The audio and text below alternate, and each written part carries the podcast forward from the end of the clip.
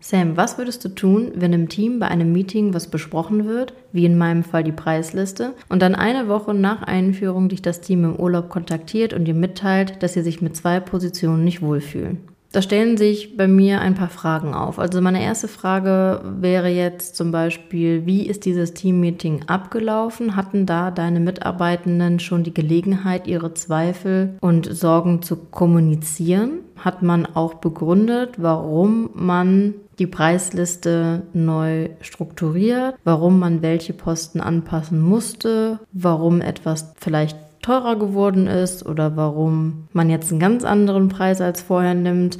Also es kommt ja auch immer darauf an, wie etwas kommuniziert wird und wo man die Leute abholt. Ich finde es halt immer schwer, wenn man eine neue Preisliste oder eine neue Struktur inkludiert und den Leuten das so hinwirft. So und so ist das jetzt. Bitte schön, macht mal, um den Kontext den Menschen gar nicht zu verstehen zu geben, warum welche Entscheidungen getroffen wurden, um dann einen Raum zu bilden, seinen Mitarbeitenden die Möglichkeit zu geben, auch ihre Zweifel oder Gedanken dahingehend mitzuteilen. Wenn wir jetzt mal davon ausgehen, dass das aber passiert ist und man eventuell im Laufe des Geschäfts festgestellt hat, dass man sich mit diesen zwei Positionen nicht wohlfühlt, ist natürlich dieses im Urlaub kontaktiert zu werden immer so ein Ding. Also ich gehe dann immer davon aus, wenn dieser Weg gegangen wird, dass deine Mitarbeitenden dich im Urlaub kontaktieren müssen, ist der Leidensdruck wohl schon sehr groß. Weil in der Regel denke ich halt immer, wir sind jetzt hier keine Chirurgen. Nichts muss immer sofort entschieden werden. Nichts treibt einen sofort in den Ruin. Nicht alles macht uns gleich arm oder kaputt oder, oder, oder. Was ich damit sagen will, dass man ja da schon merkt, da ist im System, in der Struktur zwischen Mitarbeitenden und Führungskraft sagen könnte, okay, jetzt hat XY das Sagen, also die Verantwortung, weil die Führungskraft die oberste Position gerade im Urlaub ist, die dann entscheidet, entweder machen wir es jetzt so wie vorher, weil wir merken, irgendwie kommen wir mit dieser Kalkulation, mit dieser Preisliste nicht weiter oder wir machen es jetzt erstmal weiter und besprechen das dann in Ruhe, wenn die Führungskraft wieder da ist. Also ich finde, dieses kurze, was würdest du tun, wenn, zeigt so viele Dinge, die jetzt im Ende gar nicht die, die Preisliste in Frage stellt, sondern wie wurde was besprochen, warum ist der Leidensdruck so groß, dass die Mitarbeitenden die Führungskraft in der Urlaubszeit anrufen müssen, weil sie sich so unwohl mit der Entscheidung fühlen. Was ich in diesem speziellen Fall machen würde, wäre zu kommunizieren, alles klar, dann macht es bitte erstmal so wie bisher und wir besprechen das, wenn ich da bin. Es hilft nämlich niemanden, mit dem Kopf durch die Wand zu gehen und einfach nur seinen Willen und seine Konsequenz durchzuziehen. Weil wir brauchen ja Leute, die mit einem ziehen. Also es bringt ja wirklich nichts, wenn wir jetzt sagen, nee, das machen wir jetzt so und go for it, aber ich sitze jetzt erstmal in meinem Urlaub und muss das nicht aushalten. Weil was wir Führungskräfte auch manchmal vergessen, gerade die, die vielleicht nicht so oft mehr am Stuhl stehen, der ganze Frust bei einer Preiserhöhung bekommen dann deine Mitarbeitenden ab. Im besten Fall die Rezeptionistin. Warum sage ich im besten Fall? Weil die nur den Kundenkontakt an der Rezeption hat und nicht die Leute noch drei Stunden am Stuhl behandeln muss. Weil wir wissen alle Dienstleister da draußen, was es heißt, einen unzufriedenen oder eine Stimmung zwei, drei Stunden lang mit einem Menschen zu begleiten, wo man merkt, hm, da ist was im Raum, da ist eine Unzufriedenheit. Wir haben vorher gerade schon über den Preis diskutiert. Wir haben jetzt irgendwie dann noch einen Leistungs- und einen Erwartungsdruck, der vorher gar nicht da war. Oder haben eventuell noch Angst vor Diskussionen, die führen, weil wir uns nicht in einer sicheren Atmosphäre mit diesem Kunden oder mit dieser Kundin wiederfinden. Die Rezeptionistin hat diese zwei, drei Minuten Situation und ich kann es halt jedem empfehlen, da Kräfte einzustellen, die einen davon fernhalten, damit diese emotionale Belastung nicht so groß wird, es Menschen permanent recht zu machen. Also ich finde, das ist ja auch so ein Ding, was wir in unserem Job vergessen zu würdigen. Dieser permanente Erwartungsdruck von Menschen, sich auch empathisch immer wieder auf neue Menschen einzustellen. Und wenn wir das den ganzen Tag machen, klaut das uns Ressourcen. Unsere Social Battery wird immer leerer und leerer und leerer. Und wenn wir uns dann auch noch eventuell auch mit Blödsinn auseinandersetzen müssen, wie Diskussionen wegen Preisen, Diskussionen wegen Öffnungszeiten, sind wir irgendwann gar nicht mehr so richtig in der Lage, damit kompetent und erwachsen umzugehen, weil unsere Batterie einfach komplett leer ist.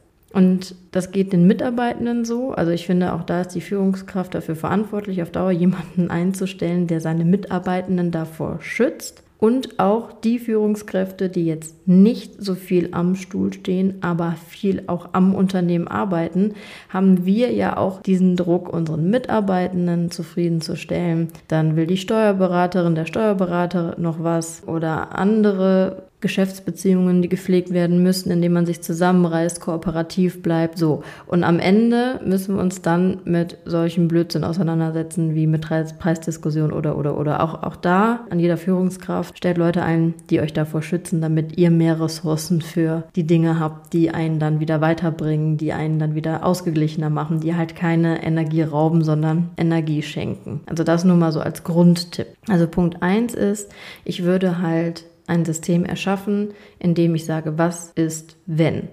Und dieses Was ist, wenn muss unabhängig von der Führungskraft laufen, dass deine Mitarbeitenden immer wissen, was zu tun ist.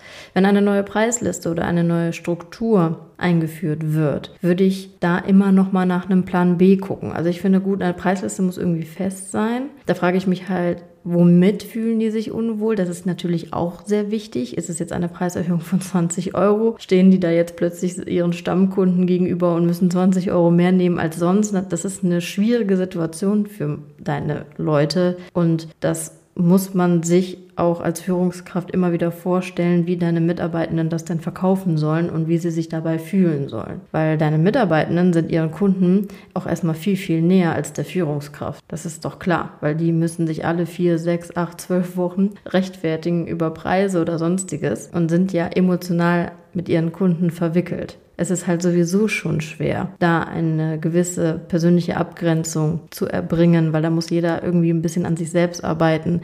Ich bin zum Beispiel jemand, der da einen ganz großen Stellenwert drauf legt, dass wir ja eine persönliche Beziehung zu unseren Kunden pflegen, aber dass diese Grenze respektiert wird zwischen Dienstleister und Kunde damit man eben nicht zu sehr in dieser Emotionalität gefangen ist, fünf Euro mehr zu nehmen oder mal Nein zu einem Termin zu sagen und dann deswegen nur in den Öffnungszeiten gearbeitet wird und nicht parallel gearbeitet wird. Also das sind alles Entscheidungen, ähm, mit denen ich meine Leute ja schütze, weil wir ja ganz schnell da reinrutschen, es Kunden recht zu machen, zu viel zu arbeiten, zu viel zu geben, zu wenig zu nehmen. Und das sind Strukturen, die von oben kommen und dann darauf gelegt wird, damit das nicht zu sehr verschwimmt zwischen Kunde und Friseur. Zweiteres ist natürlich wichtig in solchen Situationen, wenn man es nicht erwartet, angerufen zu werden, wie zum Beispiel im Urlaub, weil man hat ja da auch eine gewisse emotionale Vorbelastung, dass man sagt, jetzt gönne ich mir mal den Urlaub und ich schaufel mir da mal frei. Es ist ja meistens irgendwie etwas Erkämpftes. Und dann rufen die mich auch noch im Urlaub an. Auch da ist persönliche Abgrenzung unfassbar wichtig. In diesen Situationen entscheidet sich, ob man eine gute Führungskraft ist oder nicht. Und das sind immer die Situationen, mit denen man nicht rechnet. Das heißt, emotionale Stabilität, Ruhe bewahren, und erstmal eine Übergangslösung finden, damit deine Leute sich wieder wohlfühlen, damit du das erstmal gedanklich beiseite schieben kannst, deinen Urlaub noch genießen kannst. Es muss nicht immer sofort eine Lösung her lieber immer mal einen Schritt zurückgehen, nochmal neu justieren, nochmal neu besprechen, dir die Bedenken anhören, die deine Leute haben. Entweder kannst du sie da abholen oder man trifft sich in der Mitte. Das ist immer mit sehr viel Fingerspitzengefühl verbunden, weil in erster Linie brauchst du Menschen, die sich sicher mit dem fühlen, was sie jeden Tag verkaufen und an den Kunden bringen. Das heißt, das nächste Teammeeting wird einberufen, sich zusammengesetzt, um sich das genau anzuhören wo sind die Zweifel? Was können wir tun? Lass dir auch Ratschläge und Lösungsvorschläge von deinen Leuten geben. Das ist unfassbar wichtig und das wird auch deinen Horizont und deinen Blickwinkel erweitern. Und wenn man ganz weit ist mit seiner Einstellung, kann man immer differenzieren. Klar, man kann sich jetzt aufregen, oh, da haben sie mich jetzt im Urlaub angerufen, haben es nicht selber hinbekommen, bla bla bla bla bla, was da immer so manchmal so mit einem kommt, weil wir sind alles nur Menschen. Oder man kann es als Geschenk sehen, zu sagen, ah, okay, dieses System, was ich da ausgearbeitet habe, war noch nicht der richtige Weg. Jetzt kann ich mit meinen Mitarbeitenden das System, diese Preisliste nochmal überarbeiten, so dass wir uns alle damit wohlfühlen und wachsen dahingehend auch zusammen, weil du hast ja dann die Chance auch zu sehen, ich nehme die Bedenken meines Teams ernst. Und das gibt dir ja auch als Führungskraft wieder eine unglaublich gute Position, wenn du da wieder auf Augenhöhe agierst und die Bedenken deiner Leute mit einbeziehst. Und auch zeigst, dass du die Stärke und die Größe hast, auch wieder eine Entscheidung umzuwerfen oder dich anders zu entscheiden, damit deine Leute sich wohler fühlen.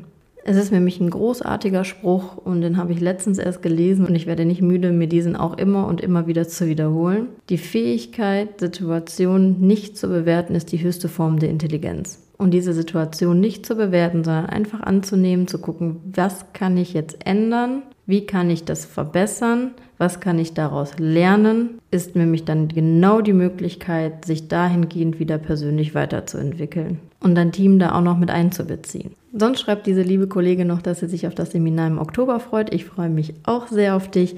Wir haben noch 2023 ein paar Seminare von der Akademie und von meinem Coachings. Wenn ihr daran Interesse habt, schaut gerne mal auf die Internetseite www.kopfsache-akademie.com oder klickt in meinem Instagram-Profil zementa.schüller in den Link in meiner Bio.